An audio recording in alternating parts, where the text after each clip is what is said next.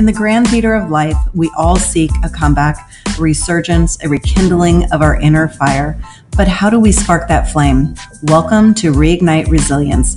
This is not just another podcast. This is a journey, a venture into the heart of human spirit, the power of resilience, and the art of reigniting our passions. Welcome back to part two of our two part interview with Alexa Hasman. We are so excited to dive back in to hear more about Alexa's personal journey in training for ultra marathons Yes, that's plural. And some of the curveballs that get thrown your way when you're training and when you're in the middle of the race. So many cross references that I think we can take away in terms of this endurance training, the mental agility, the flexibility and adaptability that a runner must have that can correlate to some of the experiences that we often have in life when we're talking about resiliency. We hope that you enjoy how it works in the ultra world is you have to do all these qualifiers to try and get into all these other races. There's like all these mm-hmm. stepping stones. Yeah. So it's like, shoot, I got to do another one. The only one I can think of is Bigfoot 200. And that sounds terrible. I don't want to do that ever. And so at that moment, I decided I'm never going to do a 200 miler. A few weeks later, once I forgot how horrible running a 100 miler was, I was like, all right, let's do 200. Let's do, let's double that. Yeah. So that's how it happened. And then with mm-hmm. the 250, it was almost the same thing. I got COVID right after Bigfoot, and I was sitting in in bed suffering away, and I was like, I'm just going to sign up for a 250 miler, and I'm going to make that my purpose first of all, that's amazing. Congratulations. But there's also a mm-hmm. little bit of reward for me to hear that when other people have idle time, they put additional things on their calendar as well. Yes, not just us. yeah, perfect. Yeah. Oh yeah. my goodness. So let's, I mean, you, you train for the race, you get through Bigfoot. I'd love to just hear like post race, you get to the end Mm-hmm. Your crew is there to meet you, I'm assuming, at the end. Kind of walk us through what that physically feels like. What does it emotionally and mentally feel like? Energetically, where are you? I'm sure you're exhausted in every sense of the word. Describe that feeling for us. Yeah, I think we think when we finish a 200 mile race that it is going to be this amazing feeling, but you're so dang tired that yeah. you're just like, I don't care. I just want to eat like normal food and like fall asleep right here, yes. right here. So, like, that was the biggest thing I was looking forward to because when you're running, you have to be really careful about what you're eating. At the end, I was like, just give me all the freaking food. Give me Everything. all. I just need all it all. And give me a, a, beer and a place to put my head down, and I'm set. You know, my friends are so excited. They're hugging me, and I'm so mentally checked out because I haven't, I've slept three hours in five days. And so I'm just like, mm-hmm. you know, just sort of just like, okay, yeah, let's go let's go to sleep. Yes. How's that sound? So yeah. that's sort of how it feels. Unfortunately, mm-hmm. you know, you wish you could be more in the moment, but it's hard to be when you're that exhausted. Yeah. How long does it take you to recover mm-hmm. when you finish a race like that? Probably like fully, probably a month, but you start to feel better about after two weeks. I think the biggest thing is like your feet swell up a ton. So it looks like okay. you're nine months pregnant with your lower legs because mm-hmm. they're so mm, swollen yeah. your skin is horrific. So we went straight to vacation from Bigfoot 200. And so I wow. was at the pool, like covered in like cuts and like bruises from the trees and, and swollen. And then my skin was broken out from like running for five days straight. And I was like, this is a, this is a look. Yeah. A good look. Yeah. So, yeah, I didn't even think about that because I just I did the um a 60 mile walk this in August and how badly my ankles and my legs swelled up and then how my skin on my ankles and feet like peeled for like a month. I was like, what is this mm-hmm. situation? Mm-hmm. Like not I had done it like 20 years ago, did not have that same stuff happen. So this was like totally foreign to me. I was like, wow. So I can't even imagine. That was walking for 60 miles, running for 200 miles. Yeah, your feet definitely look a certain type of way afterwards. I will always claim to have the grossest feet because of what I do for a living. And so yeah. when we yeah. go to, you know, pools with the kids and all the moms have these cute toenails, I'm like, yeah, no, mine are black. I, I may have toenails this season. Sure, Maybe. I may have some.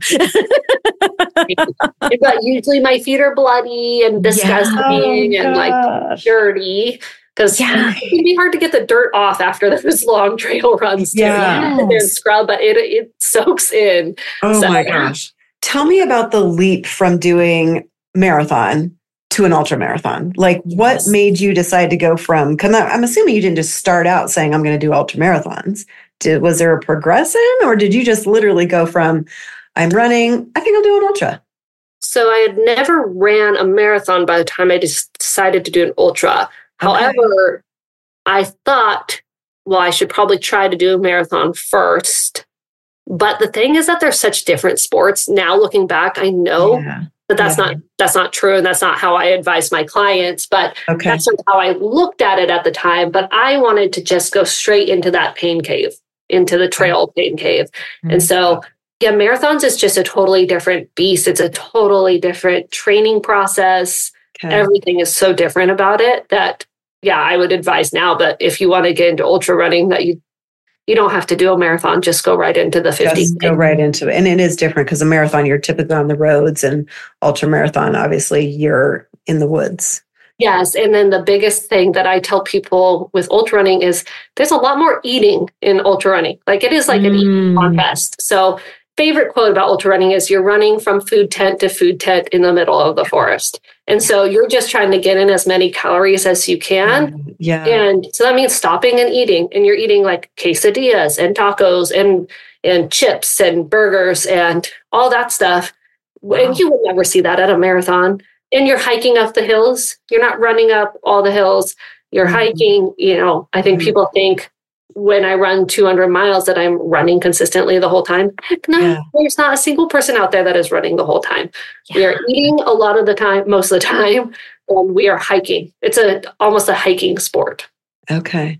And do you all nap? Like, is there a, a known space that you can take a quick 30 minute? Because it sounds like you do about a 30 minute power nap per Okay. day. Is that how your sleeping schedule works?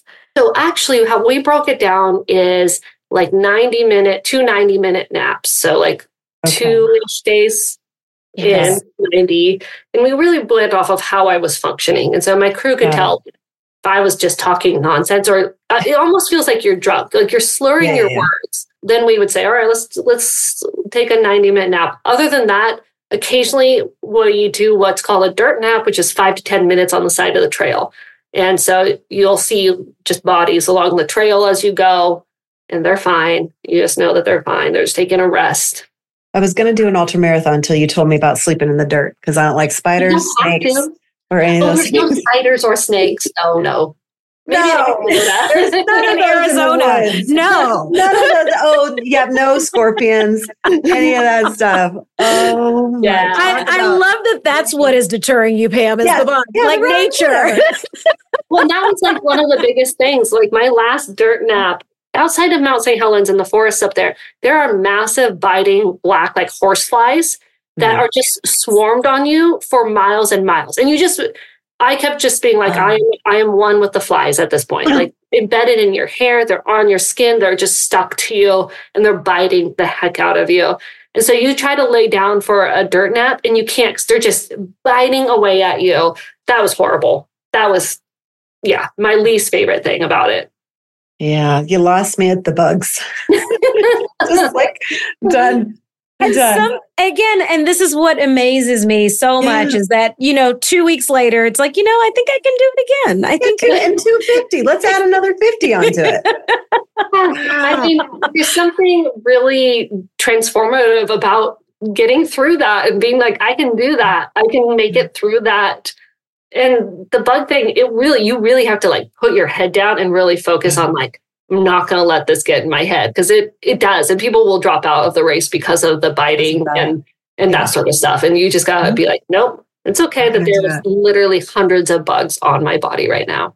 and you train your clients that way as well so that they understand that. Yeah i mean hopefully they're they're not doing a race covered in black horse flies but yes if they are then yes absolutely we go over this is what you need to do you just need to just accept it it's just part of it Yeah. Oh my God. When you're coaching people and getting them from, you know, never running or partially running, getting to Yeah. just doing a marathon, is it the self talk? Is that the hardest thing to get people through? Or are there other things that kind of are roadblocks for people to achieve that goal? i think the other big roadblock is mentally giving up. So there's you hit a point where people are like, I can't. Uh-huh. you hit a point where people are like, I can't, and they're just focused on like, I can't do this anymore. And again, that comes down to like, let's sit down for a second, snack, maybe take a nap, depending on what what the situation. Obviously, not in like a half marathon or something. Why don't you think you can keep going? What's the problem right now? How can we sort of work our way around that? In a lot of these things about running half marathons, marathons, ultras, and climbing mountains is adapting. And so we have to adapt these things that are going to come up. So teaching them the mechanisms to adapt on the fly. So Yeah. we know that no matter what, no race is going to be perfect. Mm. Even in a 5K, things are going to go wrong. Your shoe's going to rub you weird. You know, you're going to chafe somewhere. How are we going to fix that? How are we going to change that? And so making sure that they're adaptable is one of the biggest psychological skill that we can work on too. Resilient, basically. Exactly. Yes, completely. Resilience. Okay. Adaptability is huge because as you're talking about all of the elements that can be thrown your way, plus uh, Mhm. we just talk about nature and then the physical changes that you're going through your body, right? Like it's it, it's great when you talk about it at the end. It's uh, you know, it's it's a little bit easier to process. Your feet are swollen, your skin's peeling, but there is the you hit the tree branch or you stepped on something, now you've got a new laceration. You just got to like push plow through it, right? Like I'm it's okay. I understand I'm bleeding. I'm just going to keep running and keep going. Yeah, exactly. I That mean, adaptability is is significant. Everything is coming at you. Yeah. yeah, yeah. so we practice what are we going to do when something goes wrong? And we so we go through these processes of like what if I'm throwing up? So that's really common Right. in for us like cuz your GI system gets so thrown off. What am I going to do? So we go through those processes and then we also remind them that we, we have gone over all these terrible things that could happen and are absolutely could happen. But you know what it's going to be? It's going to be the one thing that we didn't plan for that's going to happen. And that Right. always is the case. Every Yeah. single 100 miler that I've ran, there has been a new challenge that I never expected to have come up. And Yeah. so we always have to just be prepared that that one thing is going to happen. And usually it's going to be more than one thing. So kind of like life. Yes, Uh, exactly. You can we can prepare and we can say, well, you know what, this could happen, that could happen. I'm going to prepare. This is what I'm going to do if this happens. But then you get thrown that curveball and you're like, what what was that? But Yeah. if you can give people those tools for the self-talk and being able to talk through pivoting and and Yeah. changing to adapt to what has been thrown at me is, you know, it's a metaphor for life, but yeah, an ultra marathon is like the extreme life. It's Yeah, like- they they say that a hundred mile is like experiencing life in a day, yeah, right? So you have these mm. Yeah. massive extreme highs and you have these really big lows, yeah. and so and you're scur- constantly cycling through that, and Yeah. and it's really a metaphor for life, which yeah, is absolutely. So, do you see yourself doing marathon, these ultra marathons, for how long? As forever. long as I can. As long as you can do it. Okay. Yeah, Yeah. Are no? How many kids do you have? Have Two? two kids. Okay, two kiddos. So, are they runners? No, Okay. I would say, well, one's seven, one's nine. I taught my daughter's like running class for a little bit. She's got a syndrome that makes it really hard for her to Okay. do sports right now. Yeah. So she's not really picking up on it. My son is really focused on the team sports. He did just pick up skiing, which we're really excited about. I'm really excited about, but Yeah. no running right now. What did they think about mom doing these 200, 250 mile runs? I think my daughter gets really nervous that something could happen. I mean, it is a dangerous sport. And then my son thinks it's just the coolest thing. And so, how I like to announce like the races that I'm going to do next is I have them watch like a 15 minute like YouTube video of the race. And I'm like, all right, guys, this is what I'm going to be doing next. And my daughter will usually like, don't, don't do it, mom. No. The voice of reason. Don't Yes, do it. Don't do it, mom. And your son's like, that's so cool. Yes. It. That's Can awesome. I, can I do it with you? And I'm like, no, you cannot do it with me. Can I run part of it with you? Can I be there in the van? And I'm like, no, Yeah. you can't. But I love, and uh, hopefully eventually he will be able to come and see Yeah. parts of it. But it just is such a long process. But yeah, and then they follow my tracker during all the races and Oh, they blow kisses at the tracker and send me videos. And they're my biggest fans for sure. So I think probably in a few years, they're probably going to be embarrassed about it, but that's okay. It's okay. Um, they're they're typically embarrassed about everything that parents do for the most part until they cycle right. out of it. It's okay. And, and then, yeah. a season. well, hopefully they don't. exactly. Yeah. Well, Alexa, like you, when you watch those videos, do those YouTube videos typically highlight like some of the curveballs that are thrown at yes. the runners? Okay, and so that's what your kids get to see as well. Yeah, so they'll see, you know, the bloody feet yeah. and people yeah. puking on the side of the trail. And they all know that I go through that. They see my feet. They know that stuff. Yeah. They know, like, I'll, you know, the falling in trail running is common. So they'll see me come home from training runs like bloody and bruised up. So yeah. they know that's part of it. Yeah. So they know the lows, they know the highs, everything about it. Yeah. Wow. What are the most memorable curveballs that you can yeah. think of that you've experienced on a run?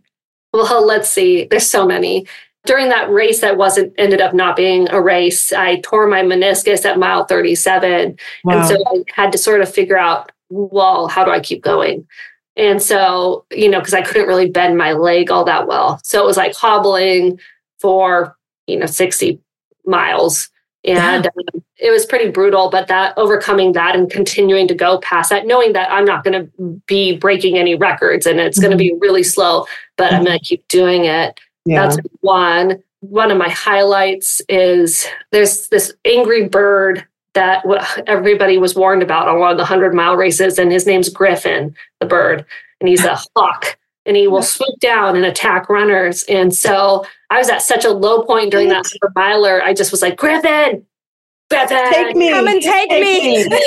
take me didn't he didn't come and take me, but I was ready. I was like, I don't even care. Like, come. Well, he's like, I'm not messing with this lady. like, she's asking me to come down there. She's probably going to do something to me. Griffin met his match. Yeah, that was it. I'm curious if Griffin is still on that trail, or if he's like, I'm moving on. I'm moving on. they know me now. I was I was excited though about that at that point. I was like, yeah, I, I want to see this bird. I want to take him on. Yeah, and then the I think the number one highlight for me is my first 100 miler and working my way up into first place female and holding that for about 30 or 40 miles. Because there comes a certain fear once you get into the first place position that is also a big psychological test of like yes. don't get in your head like don't freak out you're okay. Yes. you just gotta just gotta keep doing what you're doing right now. So yeah Oh, oh my gosh. Absolutely. I think that there are so many parallels. We see that quite a bit with people that step into leadership roles, right? They work so hard to achieve this leadership role and then they have that freak out moment of, you know, the imposter syndrome or what am I doing here? Or don't don't drop the ball. Like just don't drop it. Mm-hmm. All of that happens. Yeah, so so many parallels to just life. And a lot of the, again, it goes back to that mental self talk. Like, what are we saying? What are we doing? Mm-hmm. Are we mm-hmm. building ourselves up to be more successful or are we, are we the weight that's holding us back? Yeah. Yeah, yeah absolutely. I yeah. love it. Beautiful. Now, do you only coach people in your area or do you coach people virtually or how, if people wanted to find out more about you and reach out to you and yeah, so I coach locally in person and then remotely through uphill athlete. So yeah. Okay. Okay. Okay. So people so, so probably the majority of what I do is remote. I have clients all over the world, which is really fun oh. too. Oh my gosh, that's so cool. Now, have you run ultra marathons outside of your area? Like I know you're doing Arizona, but like international? No, no, but my plan in September is to do one of the hardest races in the world, Tour de France, which is going around the Italian Alps. It's 220 miles, about 80,000 feet of gain. So, uh, pending I get into that, it, it's a lottery. So, I got to make sure I get into it. But that's the goal for September. And then if I don't get into that one, hoping to do a Swiss Alps run. Wow. Yeah. Okay. Well, Pam has experience about driving up the wrong way of the road, and she got a little elevation gain that way. we don't talk about that, Natalie.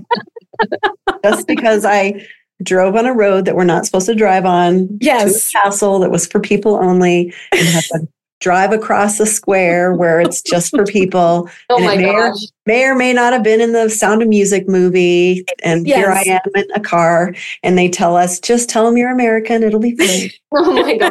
I would totally do something like that too. well, in our Pam, the solution was you should have just gotten out and ran it. That's what you should have There done. it is. I should have just ran it. Well, here's what everyone should know is that when you rent a car in Europe and you ask for a GPS to a village to find your hotel, they will put the address of the castle, not your hotel, into the GPS. Yeah. It's Okay. different. We've had a lot of experiences with international GPS systems. Anyway, that's a different day. Then we'll, we should probably go into all of those. That's a different story. It's like the Italian version of an Uber, so I'm not even going to try to drive over there. Oh, oh Yeah. Yes. Yeah. Oh yeah. my gosh, that's Yeah. I love that. So positive thoughts and energy for that. It will Yes. is the qualifier the race the 250 or is it No, just a just a lottery, based off of what you've done? It's a lottery. Yep. It's just luck of the draw at that point. So Okay. Yeah. Well, we will send all sorts of positive energy. We'll make sure we put, if you'll send us your links, if people are interested in reaching out to you and maybe getting coaching from you, because maybe, maybe this got people excited about, you know, Yes. running through the woods and having birds and eating flies and Hor- no, horse flies. Yeah. horse flies and, and all these other things, you know, racing with them, then you know they can reach out to you and and do this. That's but you also train people for smaller things like your Yeah. 5Ks and your and that's what you trained Beth to do her marathon. So Yeah. if you're Yeah. interested in in maybe trying this out, trying something new, building some physical resilience in your life and obviously mental resiliences too, because it takes a lot of mental resilience to do an ultra marathon, do a half marathon, even a, a full marathon, a, Yeah. a lot Yeah. of resiliency. So, absolutely. so honored to have had you on here. I have Exactly. zero interest in running a marathon. Yeah. I, I- I- we should have probably shared with Alexa. Here's our experience with running, and and Alexa, it, it is uh, running is not part of who I am. That's not. Who I. It's not part of who I am at all. And when we started out the episode, you said, you know, if someone calls and they want to run a half marathon and it's six months out, you're like, maybe, let's see, what's the condition of your body? Do you have any injuries? I wish I had called you.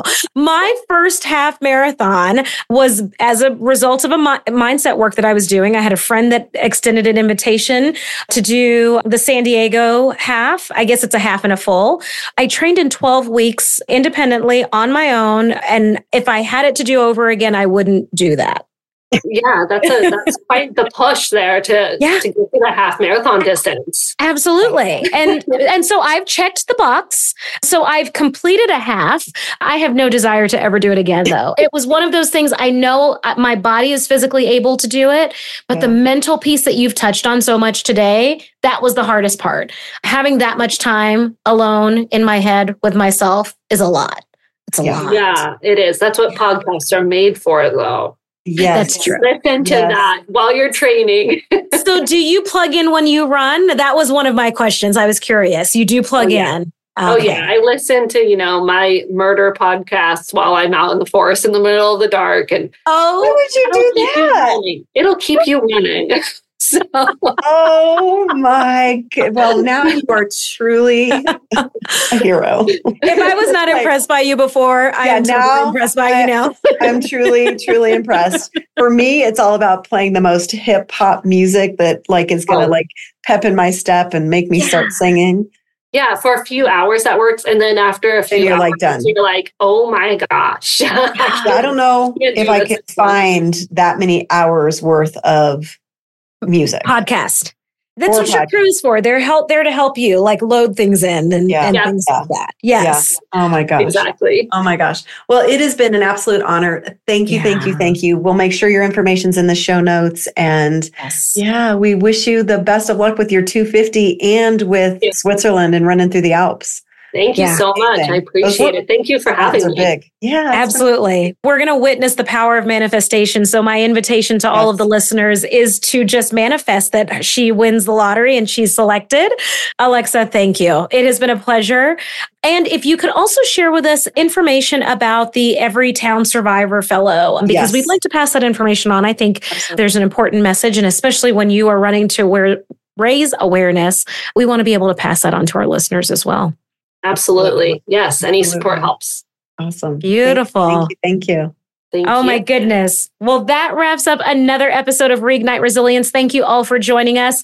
If you are interested in experiencing or having more exclusive content, head on over to reigniteresilience.com where you can subscribe to our VIP community where we have book reviews, newsletters, and bite-sized pieces of information where you can thrive as we talk about resiliency on a weekly basis. So check it out at Reignite Resilience. And until next time, we'll see you all soon. Bye, guys. Thank you for joining us on today's episode of Reignite Resilience. We hope that you had amazing ahas and takeaways. Remember to subscribe on your favorite streaming platform, like it, and download the upcoming episodes. And if you know anyone in your life that is looking to continue to ignite their resilience, share it with them.